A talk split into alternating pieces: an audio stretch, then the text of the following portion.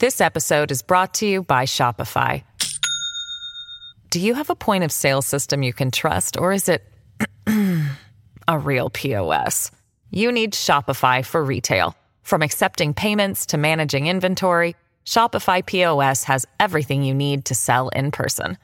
Go to shopify.com slash system, all lowercase, to take your retail business to the next level today. That's shopify.com slash system.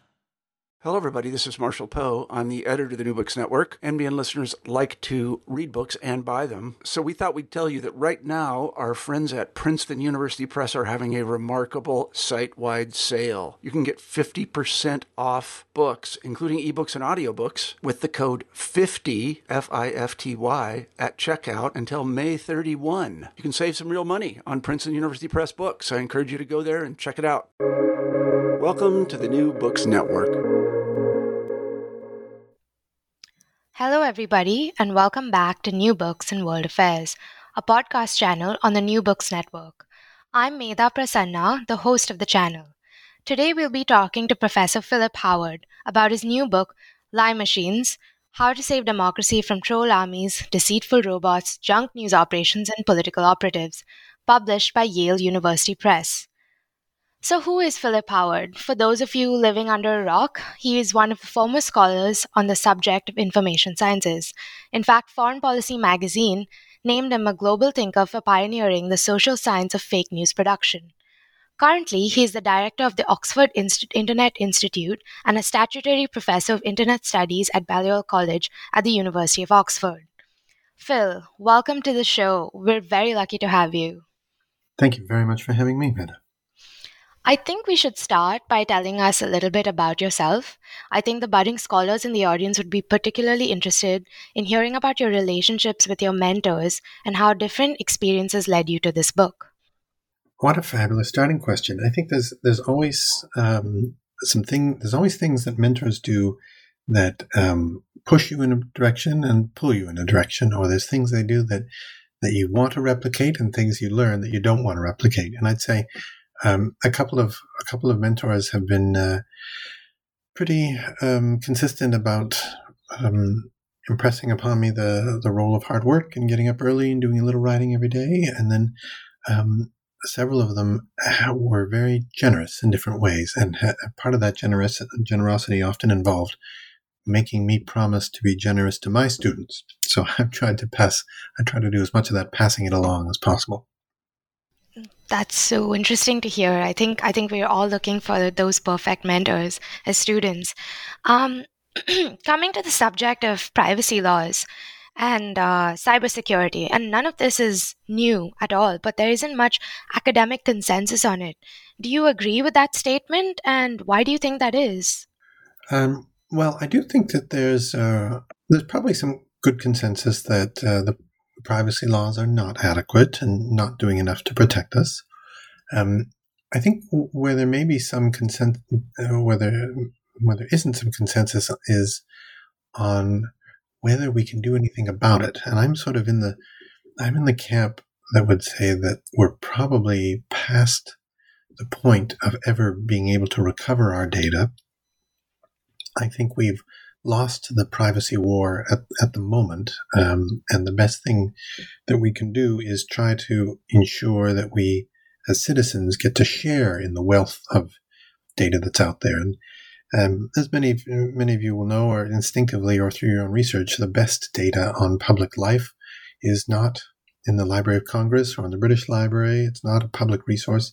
It's uh, in Silicon Valley. It's, it's held by a, a small number of firms that uh, hoard basically the data on our mm. attitudes and aspirations and our behaviors. And um, I think that the way forward, or the, the way to get us to recover some of that value, is to um, be able to distribute or share, anonymized, of course, but sharing data is is one of the one of the solutions I think to the current predicament we're in. Mm-hmm. So, Professor, this is not the first book you've written on the subject. You've, you've written nine, among them being uh, New Media Campaigns and The Managed Citizen, The Digital Origins of Dictatorship and Democracy, and Pax Technica. Uh, these seem to be on the same plane as the book we're talking about today. But you mention in the book that this book in particular is about the people and the teams behind it. Could you tell us how it fits into your larger arguments about the information space and uh, how you think it contributes to the literature on it? Well, one of my one of my long-term arguments is that it no longer makes sense to study politics or society or international affairs without making room for the technology part of the story.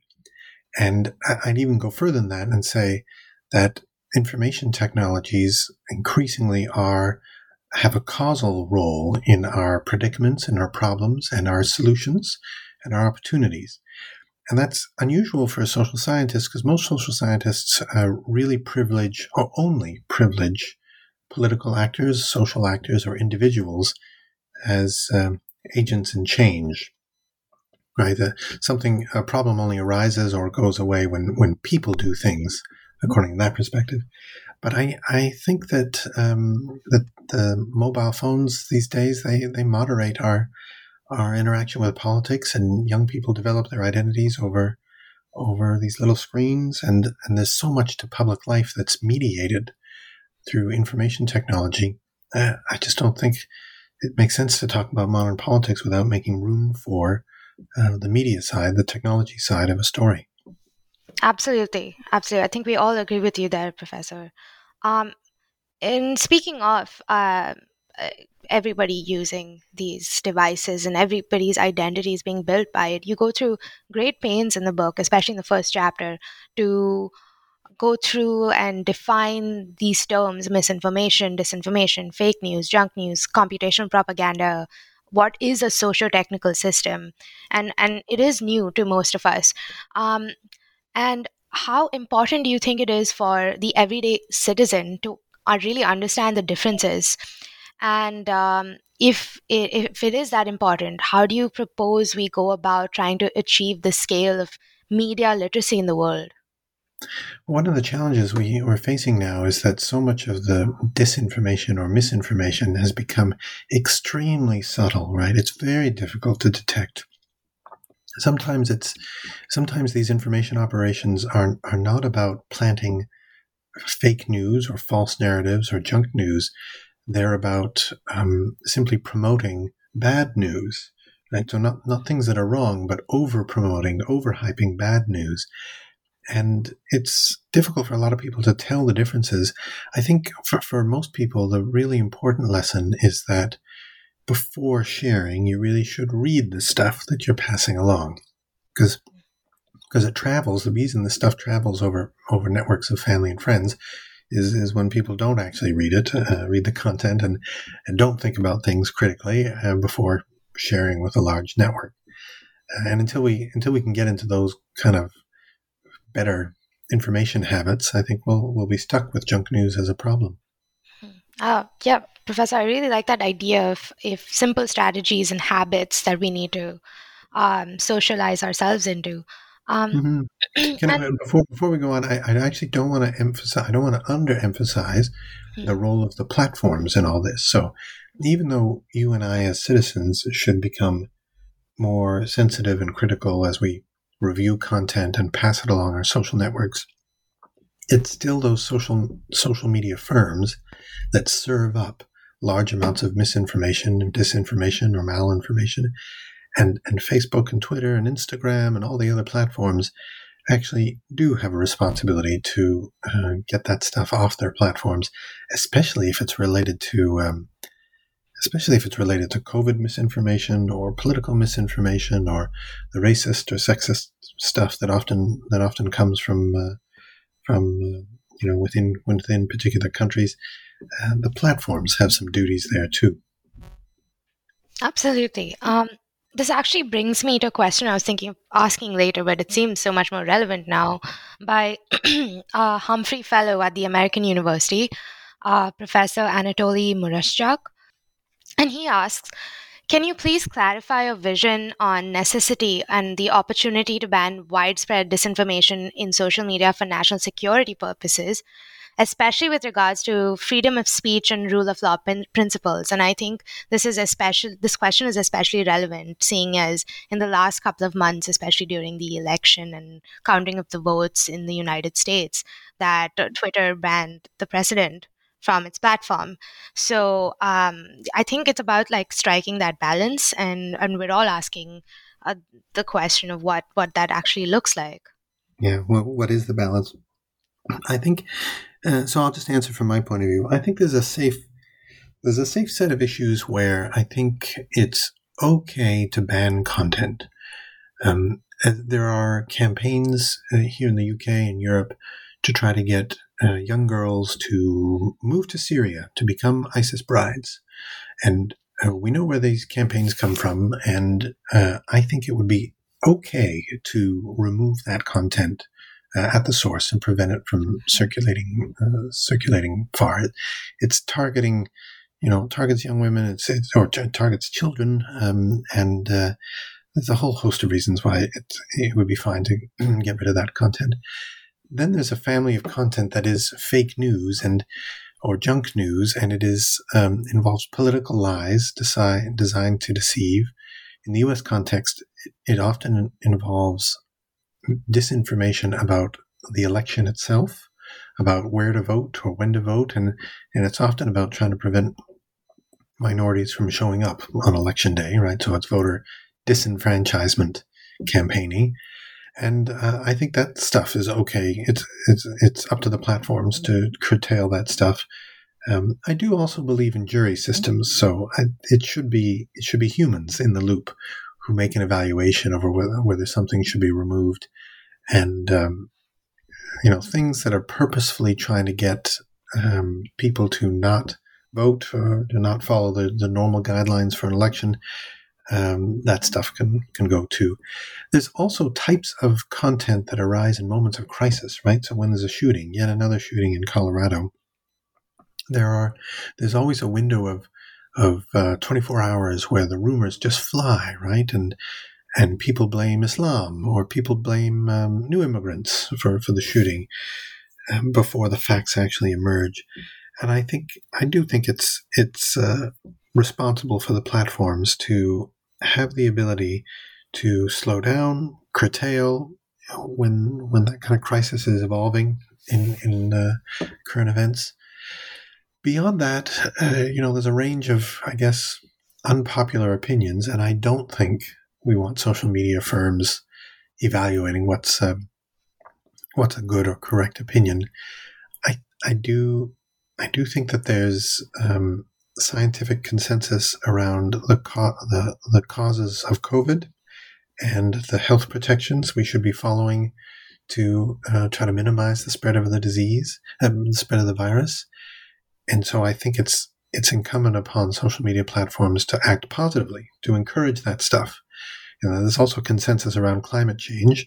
It's it's not a hoax. It is happening. It is human induced, and uh, I do think it's it's reasonable to do positive things to promote the, the messaging around the science and, and actual, actual facts, right? Absolutely. Um, I think uh, you were saying, th- I, th- I think it kind of uh, harks back to having like transparency when it comes to how, what the process is like if you are censoring certain material on the internet by these platforms. And because I don't think most of us really understand what that process looks like at all.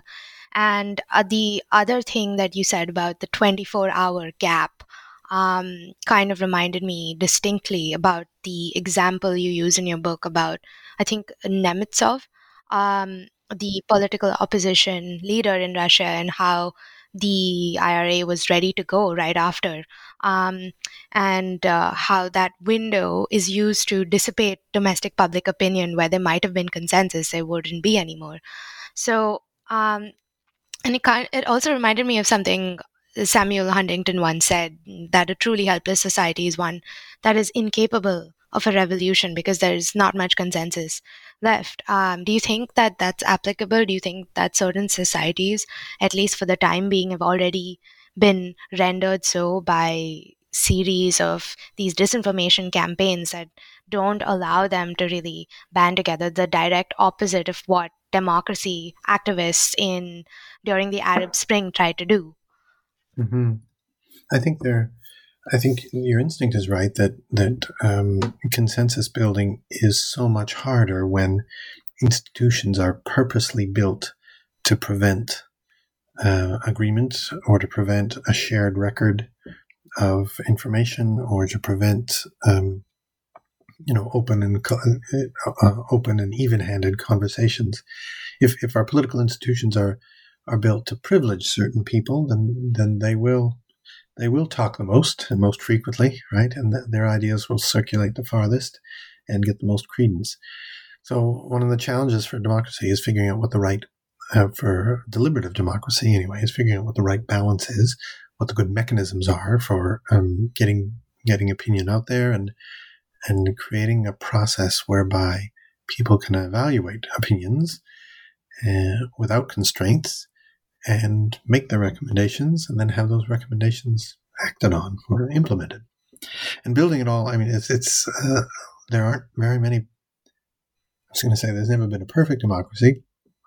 There aren't really even very there's only a few good democracies i think um, you know people still have a lot of um, romantic ideas about Switzerland and how Switzerland works as a democracy. And some of the best democracy or the most democratic organizations are actually quite small, right? So they're not they're not governments; they're unions or s- small civil society groups or purchasing collectives, purchasing cooperatives.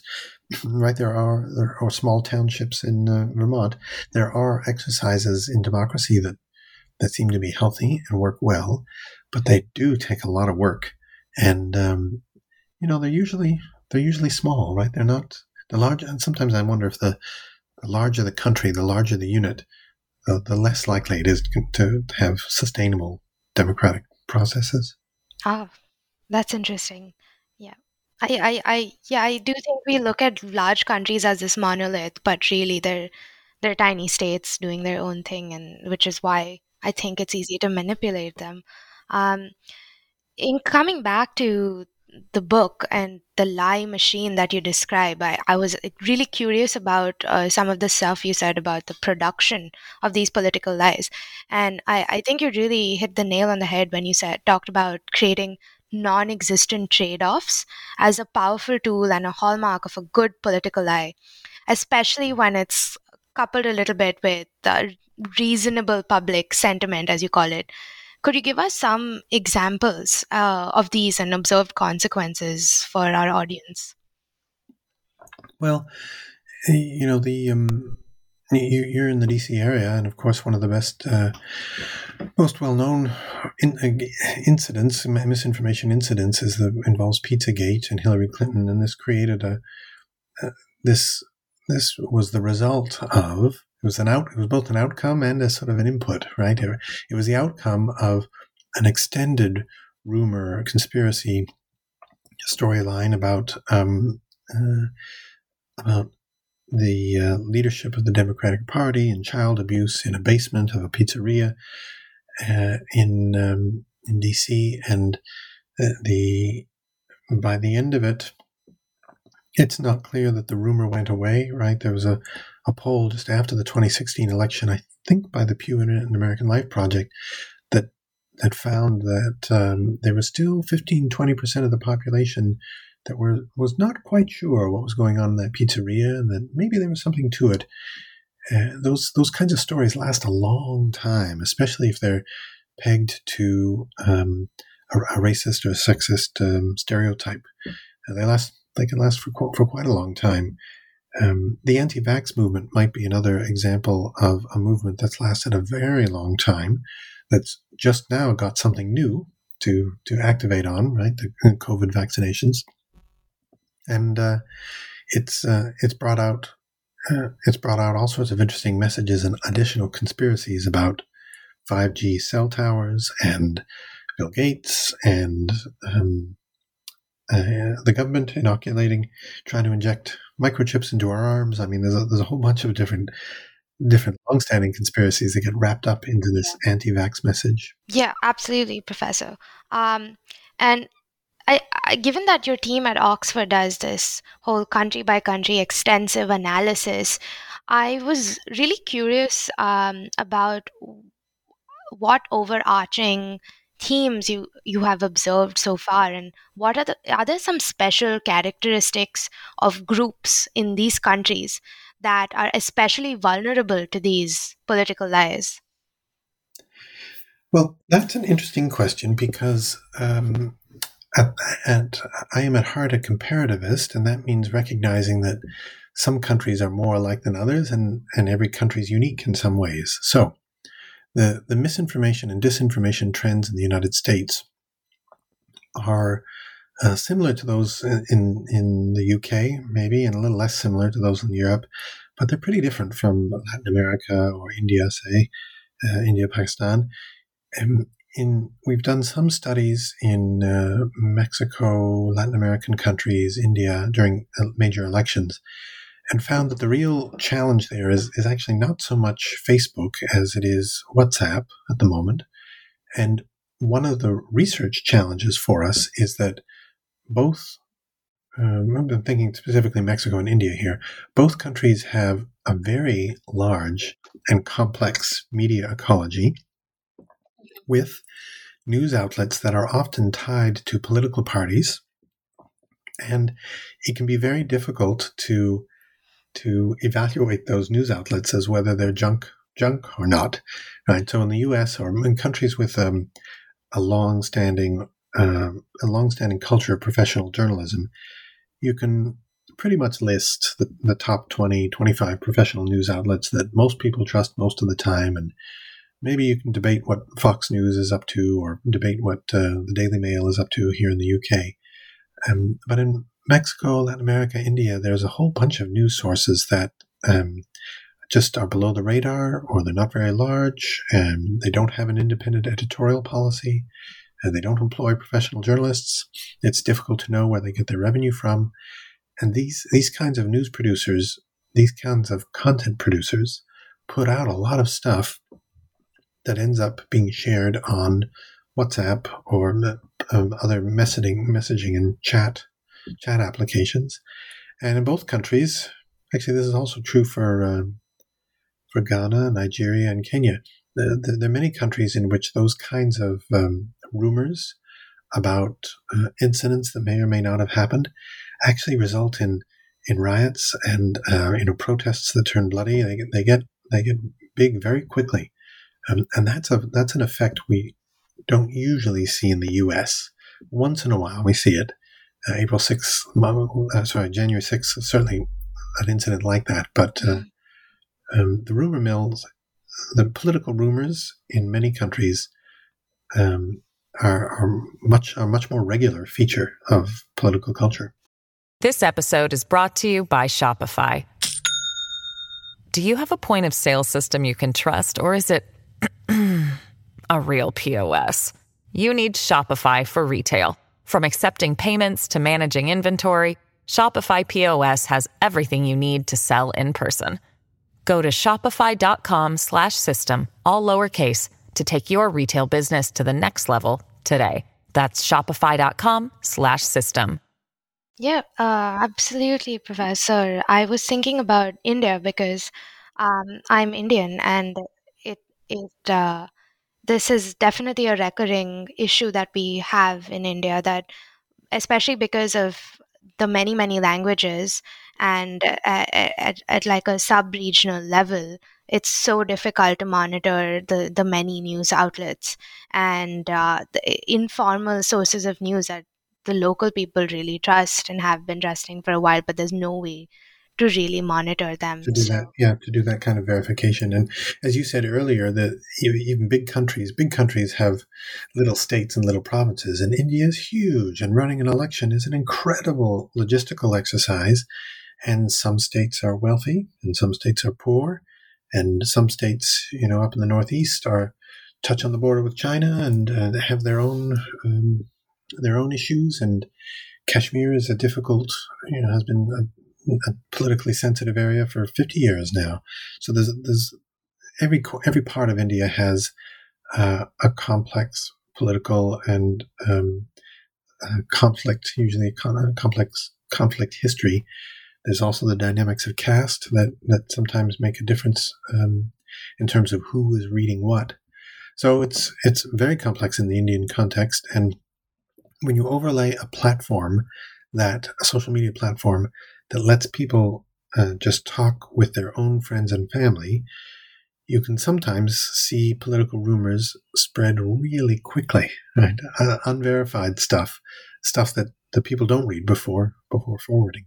Yeah. Uh, what do you what would in in the context uh, because we've on the international for, I, forum, I think we give a lot of attention to Facebook, like you said, but WhatsApp is really creating havoc in like so many other smaller um, and underdeveloped nation states. So, what what would you say is more dangerous, like a public platform like Facebook or these gigantic groups on WhatsApp? Um, because at least I think maybe Facebook can be monitored. There can be somebody sitting behind a computer looking at what's being flagged, but WhatsApp is just a free for all. Yeah. Well, I think the so there's a couple of ways to answer that question. I think the first thing to note is, of course, is that Facebook owns WhatsApp, and you and I could probably discuss whether Facebook really does need to own WhatsApp or, or whether whether it should stand alone. And the reason that's that's an important thing to think about is that different firms take different levels of responsibility for the con- what goes on on their platform based on how much political attention they get.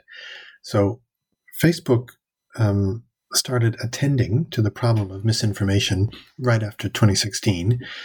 They didn't do enough, and they didn't do it. And they didn't do the same stuff in each country. You know, they ro- they rolled out one program in Canada, but didn't put it in Australia, and they rolled out something in Australia. They didn't run it in the U.S. So they they they experimented, but didn't do didn't act comprehensively. WhatsApp has only recently started to uh, hire people to think about this stuff that goes on, their platform.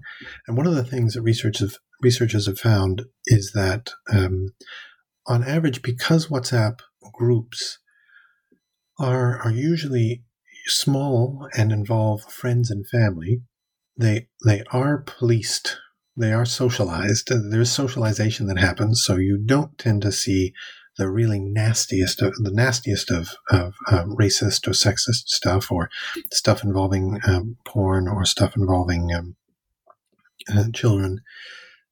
That tends not to travel very far, but if but if you do see it, you can create groups that are dedicated to it. So so it's easier to create a group that completely flies under the radar and is only about that that that nasty stuff, and it's it's very hard for the company to track. I think for the first few years, WhatsApp was rolling out in different countries around the world. The company insisted that that these were private groups and that they could not be used to broadcast messages. And then researchers found that a political party, the big political parties, would simply set up lots of small groups right? And effectively still broadcasts content to lots of small groups. So, you know, the platforms themselves do learn as they go. Unfortunately, the platforms do learn as they go, and they, they don't always act and respond as quickly as they should. Yep, absolutely. Um, and uh, I, I, I think that's an important lesson to take away from this that um, they do, it, political pressure does matter at the end of the day, and that's why they're acting differently in different countries. Um, and uh, this this brings me to uh, the IRA because they're the Russia's IRA because as you've noted and as there is some academic consensus that they are um, the best at what they do and their information operations and they we we're only just beginning to understand how extensive it is and they're becoming bolder every day. They're putting out ads in moscow saying we need creative persons to join our teams and uh, there's really no way to curtail that within uh, russia. But how do other states defend themselves without basically mm-hmm. resorting to offensive tactics themselves well, this one is tough. Um, I mean, I think um, those of us who live in democracies, wouldn't want to see our governments developing more capacity to run information operations uh, in in other countries or, or our own. Um, I think I think Russia's the, the, Russian government's capacity for misinformation is quite large, but there is there's a a new um, there's a new force out there, right, in China.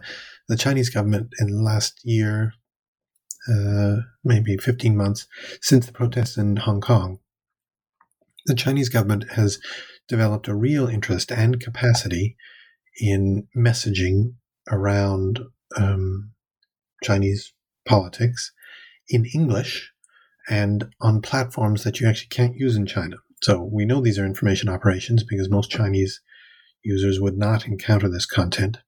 This is, uh, and, and their, their strategy is stylistically different. So whereas the Russian strategy, government strategy for misinformation usually involves ac- uh, accounts with fake profiles that have been around for a long time, right? They they they've been carefully curated, and there's a lot of there's flower pictures and, and soap opera stories and, and, soccer scores, that kind of thing. And then then one day they start they wake up and start talking about politics.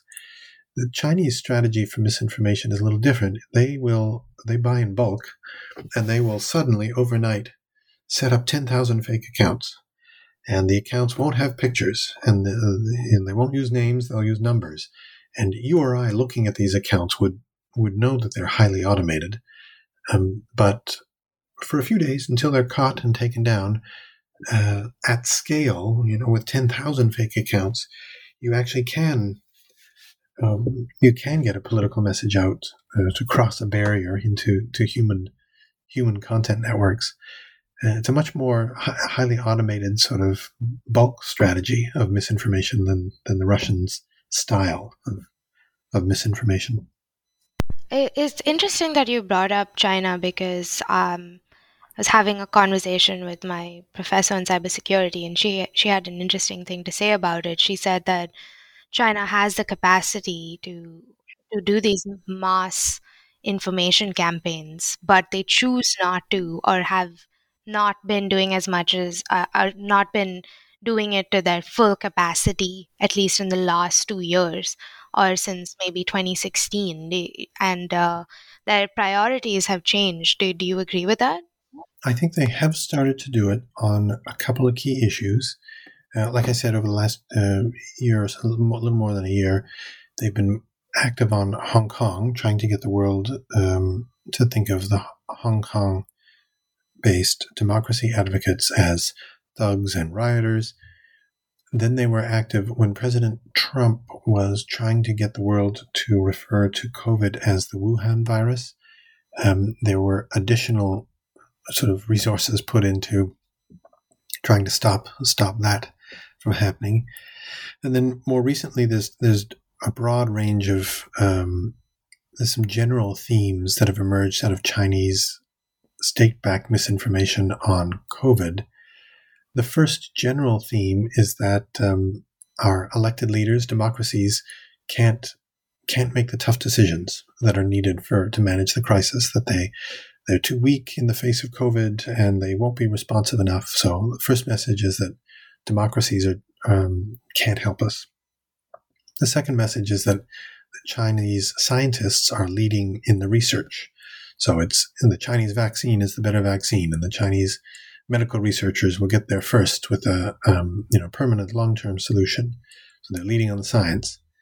The third overall theme is that the Chinese government, the Russians do this too to some degree. The Chinese government is leading on the aid, so they're helping more poor countries, um, sending ventilators, uh, sending supplies, um, and those are the three broad themes now around Chinese misinformation on government misinformation on COVID.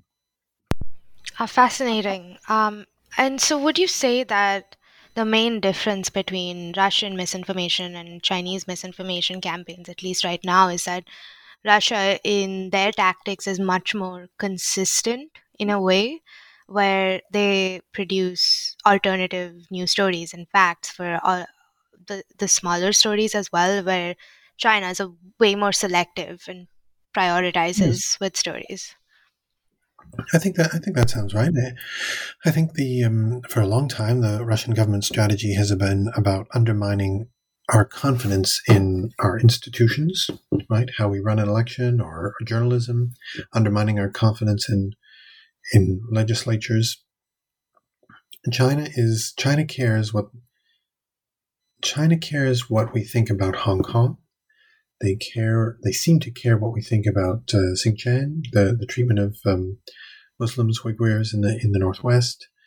They are definitely interested in, in what we think about the South China Sea, sea and who's who controls which parts of the the waterway.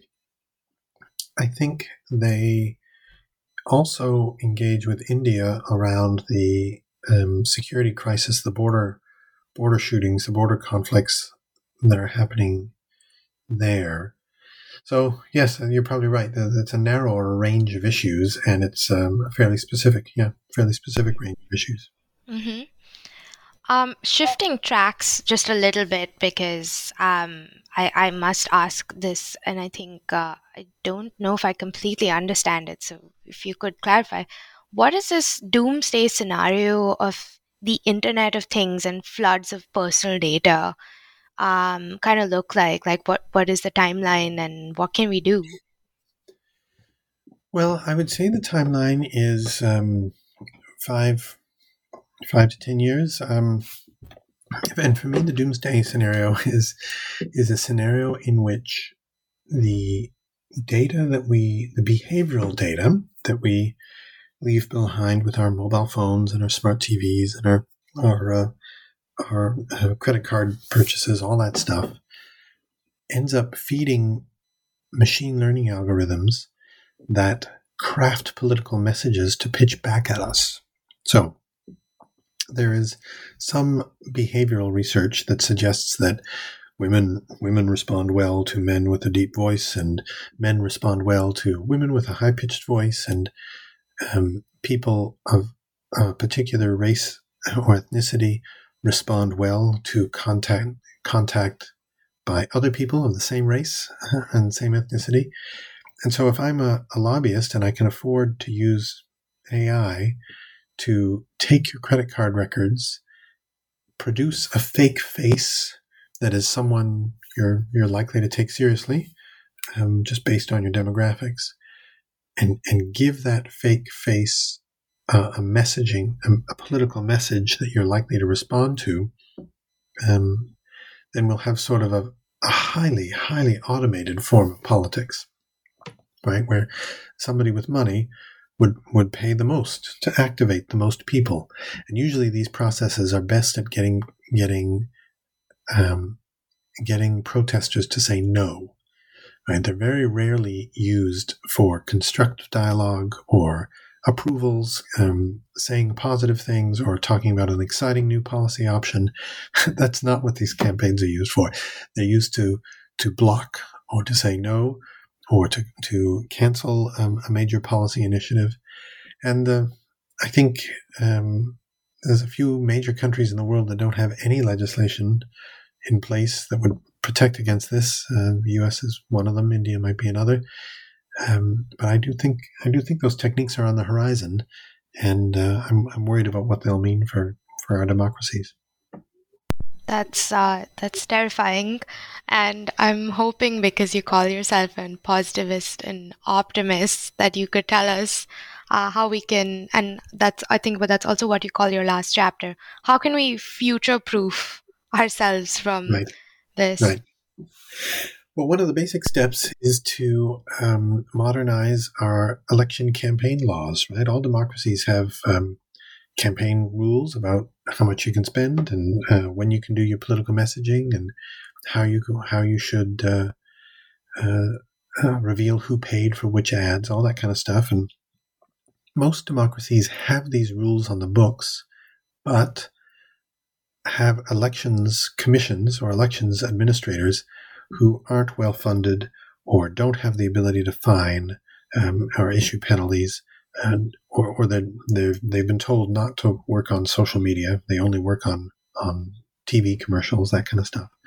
And so I think the, the first basic step is to properly equip our elections officials with the ability to issue fines because some of the bad actors, you know, it's you and I have been talking about Russia and China, but it's it's not just foreign actors; it's our own politicians who pay for this stuff, and it's it's hard to imagine politicians voting for more fines on politicians. But if at all possible, we need to be able to punish a politician who who spends big money spends big money on on this kind of narrow casting, narrow targeting. Um, they they need to be prevented from running for office again, or they need to be fined in, in, a, in an effective way that prevents them, that sends the right signal to other political consultants that they shouldn't shouldn't be ripping your data and, and sending you customized messages. So that's getting good rules on the books and, and making sure they're enforceable is the first big step. I think we talked about this a little earlier. The second big step is trying to is figuring out how to make the data that exists with um, in Silicon Valley for a few private firms, how to make that accessible to journalists and researchers and civil society groups. Right, every, civil society group now needs a, a data scientist of some kind um, to be able to play with play with the rich data that's out there. Um, if it's just lobbyists who have who have that that kind of expertise, then other political actors won't won't have the expertise. That's interesting um, because to me, it's about like it sounds like it's about internet equity and uh, putting in work into what mechanisms go into achieving that equity. And I, I think that's like a longer, different discussion, but uh, incredibly interesting. Um, I I wanted to ask you because I, I I'm so fascinated by your team at Oxford and what you do every day. Um, and you do talk about how you had to sign this non-disclosure agreement with the U.S. Senate um, to get that report about Russia in 2016. Um, how what would you say in your day-to-day dealings um, are the main obstruction to research on internet anonymity i mean uh, in internet uh, transparency and privacy and all of these issues and uh, especially because you deal with so many countries and so many different laws. Mm-hmm. Well, the main, I guess, the main obstruction of the firms themselves, right there, they uh, they claim ownership over the data, or they claim to be its stewards for the people on the platforms, and they won't share with researchers. Uh, they won't. They don't make it easy to um, to study the platforms in a systematic way, and so it's it's probably the, the firms themselves. I think it's I think it's a problem because many social scientists have to go through uh, layers of ethics review right before they can launch a project, and uh, to get funding from a from a public science agency, you need to put in a good proposal. It gets peer reviewed. It sees it's it sees um, sees peer review. Uh, our research and our ethics guidelines are much better. Our standards are much higher than anything any Facebook data scientist has ever had to go through within the context of that company. So, if a major researcher can get um, financial support from the National Science Foundation and they pass the ethics um, ethics rules set by their university, and, and you know, and these standards are high, then then they should have the ability to um, to analyze data on social media, a sample of it or an anonymized sample of it. Um, but uh, the platforms don't. There have been several small initiatives to try to share data, but they, they haven't gotten off the ground. And uh, on the whole, the platforms are the major obstacle. We're nearing the end, so um, I, I, the penultimate question, I guess, is you've written uh, this Wired article about encouraging policymakers and academics to work with journalists to achieve their goal of quashing disinformation. Can you explain this your latest argument to us? Yes, and this has been great. Thank you for thank you for asking about that recent piece. I think the um, sometimes academics get um, criticized if they work with journalists, and sometimes they get criticized if they don't work with journalists, right? If they if their stuff isn't easily accessible. And uh, as a team, we've decided to do, um, you know, support some documentarians as they make good document document uh, uh, documentaries. They um, we occasionally uh, work with journalists on a story sort of in real time. So if a journalist comes to us, they've got a chunk of data, they don't really understand how to how to manipulate it. If it's if if we have the skill set and the time, we do help them to tell their story. And I think I, the, for me, the reason to do this is that it helps raise the quality of reporting about technology issues. And I think it raises uh, public understanding of how all this stuff is is complex. So I've greatly enjoyed working with journalists. This, you know, there's different norms around how you protect your subjects. There's different norms around editing and uh, voice in an article. Um, they work to dead to a serious deadlines, right? Uh, we we tend to work to publication deadlines, but those are those are weeks or months uh, or years away. Um, so the pressure, the time pressures are different, but um, you know, if you're if you're an academic, your primary audience is other researchers, other specialists. But if you want to have a public impact uh, and if you want funding, most funders these days require that you demonstrate an impact, um, that you're reaching policymakers, and that you're uh, you're shifting public opinion. So to be a modern academic these days, I think means um, figuring out how to work well with journalists and and make the relationship uh, healthy, symbi- symbiotic. Well, Professor, we've taken up a lot of your time, but I'd like to ask you one last question before we let you go. If I may, what are you working on right now? Thank you. I have I have two projects. The first involves studying COVID misinformation, and I talked a little about that earlier. Um, it uh, involves social media again and public understanding of the crisis and um, health guidelines. The second project involves studying how machine learning could be used constructively within government to improve public service, to uh, deliver public goods. I think there's a lot of uh, broad ethics guidelines out there, and I, we don't need another set of ethics guidelines for AI. Uh, so this project is about coming up with an action plan and some policy ideas for how to implement the, the AI that we have now. Professor, that sounds like a fascinating project, and I look forward to reading it. Uh, I want to thank you so much for being on this show today. I think we all learned so much. Um, and take care. Thank you. Thank you for having me. Good day.